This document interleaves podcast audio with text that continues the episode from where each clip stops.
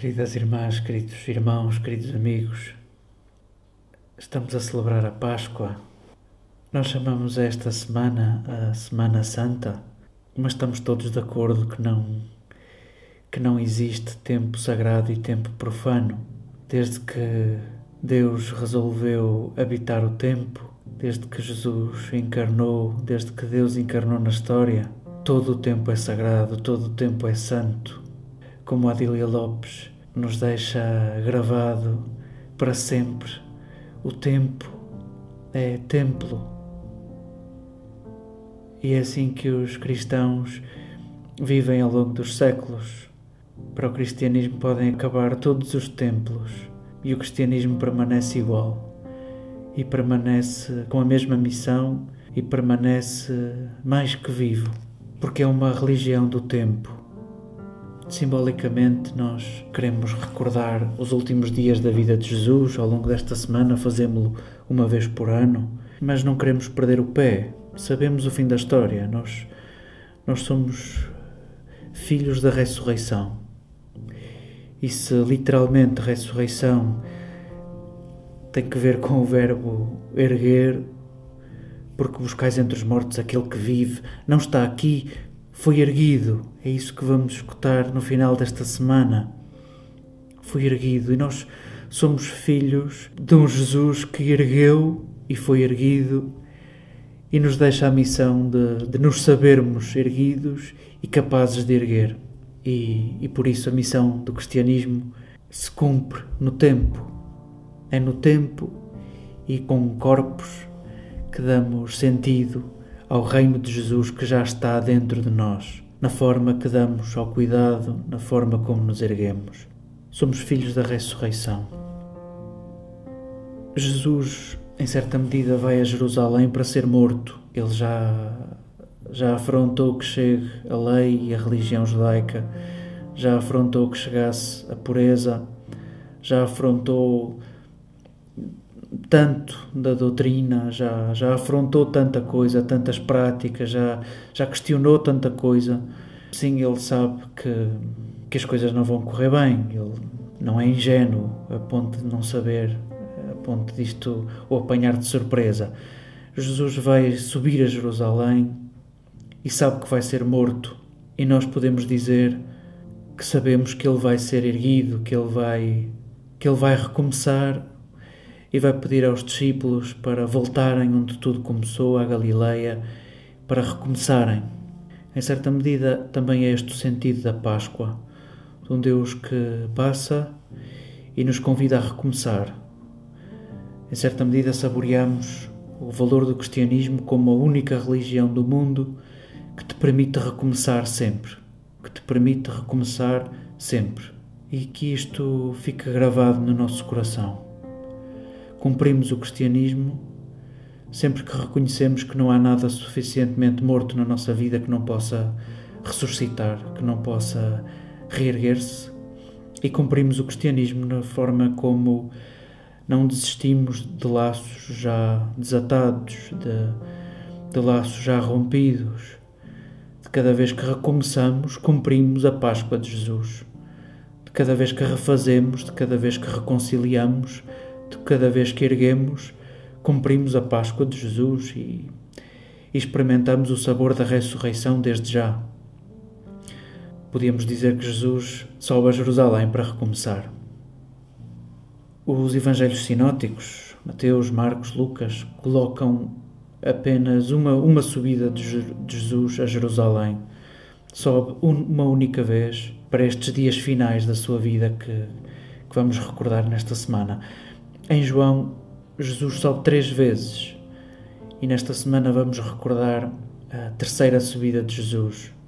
Nesta subida a Jerusalém, narrada no capítulo 12 do Evangelho de João, há vários pormenores que são luminosos e que podemos aproveitá-los nesta hora, porventura para deixar o nosso coração habitado por aquele que quer celebrar a Páscoa conosco Lázaro, Marta e Maria, apesar de nós imaginarmos que tivessem uma casa e, e, e noutros relatos percebemos que é muito mais fácil esta conclusão. E é uma casa estranha, porque não é a casa de pais, é a casa de irmãos. O relato que nos é servido no dia de hoje não fala da casa de Lázaro, de Marta e de Maria. Diz que Jesus chegou a Betânia, que era a terra de Lázaro, que Jesus tinha ressuscitado, e ofereceram-lhe uma refeição, e lá estava também Lázaro, e lá também estava Marta, e lá também estava Maria. Estranho porque se fosse em casa deles era tudo mais explícito que bom que, que este detalhe nos deixa atentos, nos deixa de sobreaviso. Quanto à etimologia da palavra Betânia, ninguém está de acordo. Porém, o, a primeira parte da palavra, Bet, como Bethlehem, Bet significa casa. E, e não sabendo bem como traduzir a, a palavra Betânia, até o nome da terra Betânia, queremos saborear desde já o facto de daquela terra ser uma casa e, e porventura ser essa a missão dos discípulos de Jesus, construírem na terra uma casa, uma casa comum, uma casa para todos. Nesse, neste, nesta cena, nesta refeição, uh, há um gesto disruptivo, mais que inusitado, um gesto que não, que não conseguimos catalogar. João diz que, que Maria derrama, e ele perde tempo a descrever, um, um óleo, um perfume de nardo puríssimo e, portanto, caríssimo, e mais à frente vai dizer que a casa se encheu desse perfume, dizendo que de facto era de muita qualidade. E não só, não só perde tempo com a, com a qualidade do perfume, como perde tempo com a quantidade. Diz-nos uma libra. A litra, litra seria um terço de um litro. Um terço de um litro é uma lata de Coca-Cola. Bom, é um exagero. É um exagero e não contente em perder tempo com a qualidade e com a quantidade do óleo, o óleo era usado para ungir a cabeça. E isso já, já aconteceu no Evangelho. Jesus foi, foi ungido na cabeça, numa versão do Evangelho de Marcos. Jesus foi ungido, derramou-se-lhe óleo na cabeça. Em Lucas, lavaram-se-lhe os pés com lágrimas e enxugaram-se com cabelos. João faz aqui uma confusão destes dois relatos, colocando a unção nos pés. Uma grande quantidade de óleo, puríssimo, preciosíssimo, caríssimo, é derramado, é desperdiçado nos pés. E é enxugado com cabelos. Nenhuma mulher respeitável aos olhos dos judeus podia andar de cabelo solto. As mulheres casadas eram obrigadas a a apanhar o cabelo, a esconder o cabelo. Mas ainda assim, mesmo as solteiras, mesmo as viúvas, mesmo as divorciadas, aos olhos dos judeus mais escrupulosos, se se queriam dar ao respeito, não mostravam os cabelos. E esta mulher ousa uh, enxugar os pés com cabelos, ou se quisermos, João ousa falar desta mulher nestes termos.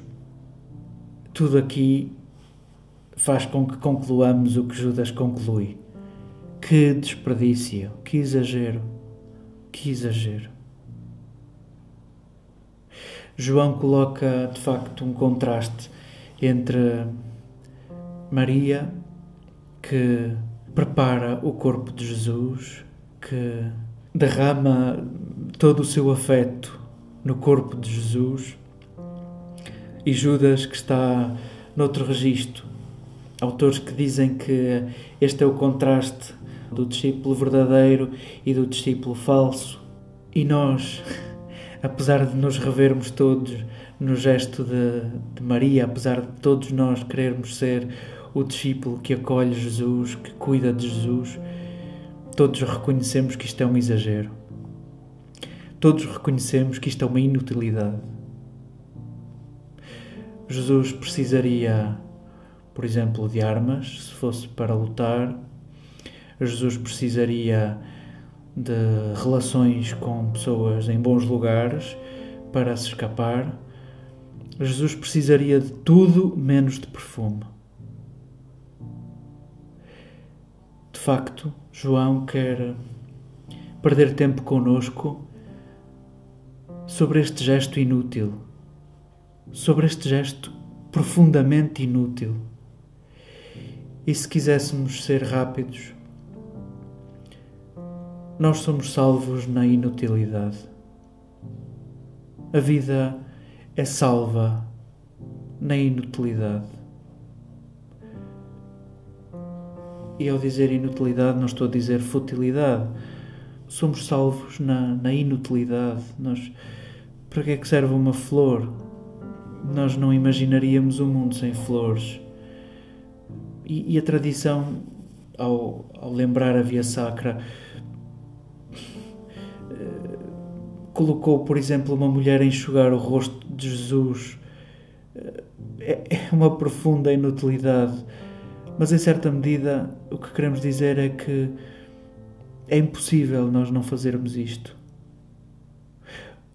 Há um homem, um Simão de Sirene, que ajuda a levar a cruz. É perfeitamente inútil. Nós queríamos era que alguém o salvasse dali, não que lhe aliviasse a carga.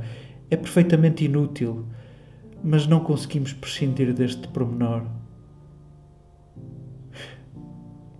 Se quisermos, o Evangelho também está cheio de inutilidades. Como toda a arte está cheia de inutilidade.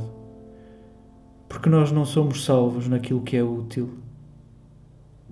A vida, a oração, o cuidado, o amor, tudo aquilo de que se reveste a vida tem tanto de inutilidade. E porventura é isso que nos salva se quisermos, em vez de inutilidade que pode, pode ferir muito, muitos de nós, na nossa sensibilidade, porventura mais moralista, mais habituada ao sentido do trabalho e da produção. Inutilidade, podemos dizer detalhe. Somos salvos no detalhe. Os judeus consagram, no comentário à lei, consagram a expressão Deus habita o detalhe. Queremos levar esta, esta frase de sabedoria gravada no nosso coração e queremos aproveitar esta semana em que recordamos a vida de Jesus. Queremos recordar o que é pequeno, queremos recordar o que é detalhe, queremos recordar o que é inútil Neste momento, nós que experimentamos esta crise com esta doença que se propaga, que se contagia de forma tão avassaladora, quem, quem segue a levar o mundo para a frente é gente que nos outros dias passam ao lado das notícias. Neste momento, quem leva, quem leva a vida para a frente e, e porventura vai ficar para a história é gente que habitualmente não fica na, na historiografia. Se quisermos, são gestos inúteis e são detalhes que neste momento estão a salvar o mundo. Apresentemos ao Senhor a nossa pequenez, a nossa inutilidade, a nossa vida como um detalhe na história do mundo sintamos que Ele olha para a vida de cada um de nós, na nossa profunda inutilidade, como um detalhe, o mesmo a dizer, como o que há de mais precioso na história do mundo. Possamos, ao longo desta semana, saborearmos a inutilidade, saborearmos o que é inútil, saborearmos o detalhe com que Deus se faz presente conosco, seja nos gestos, seja em palavras, possamos nós ao longo desta semana fazermos uma coleção de detalhes. Seguramente que essa é uma forma sublime de prepararmos a Páscoa à maneira de Jesus.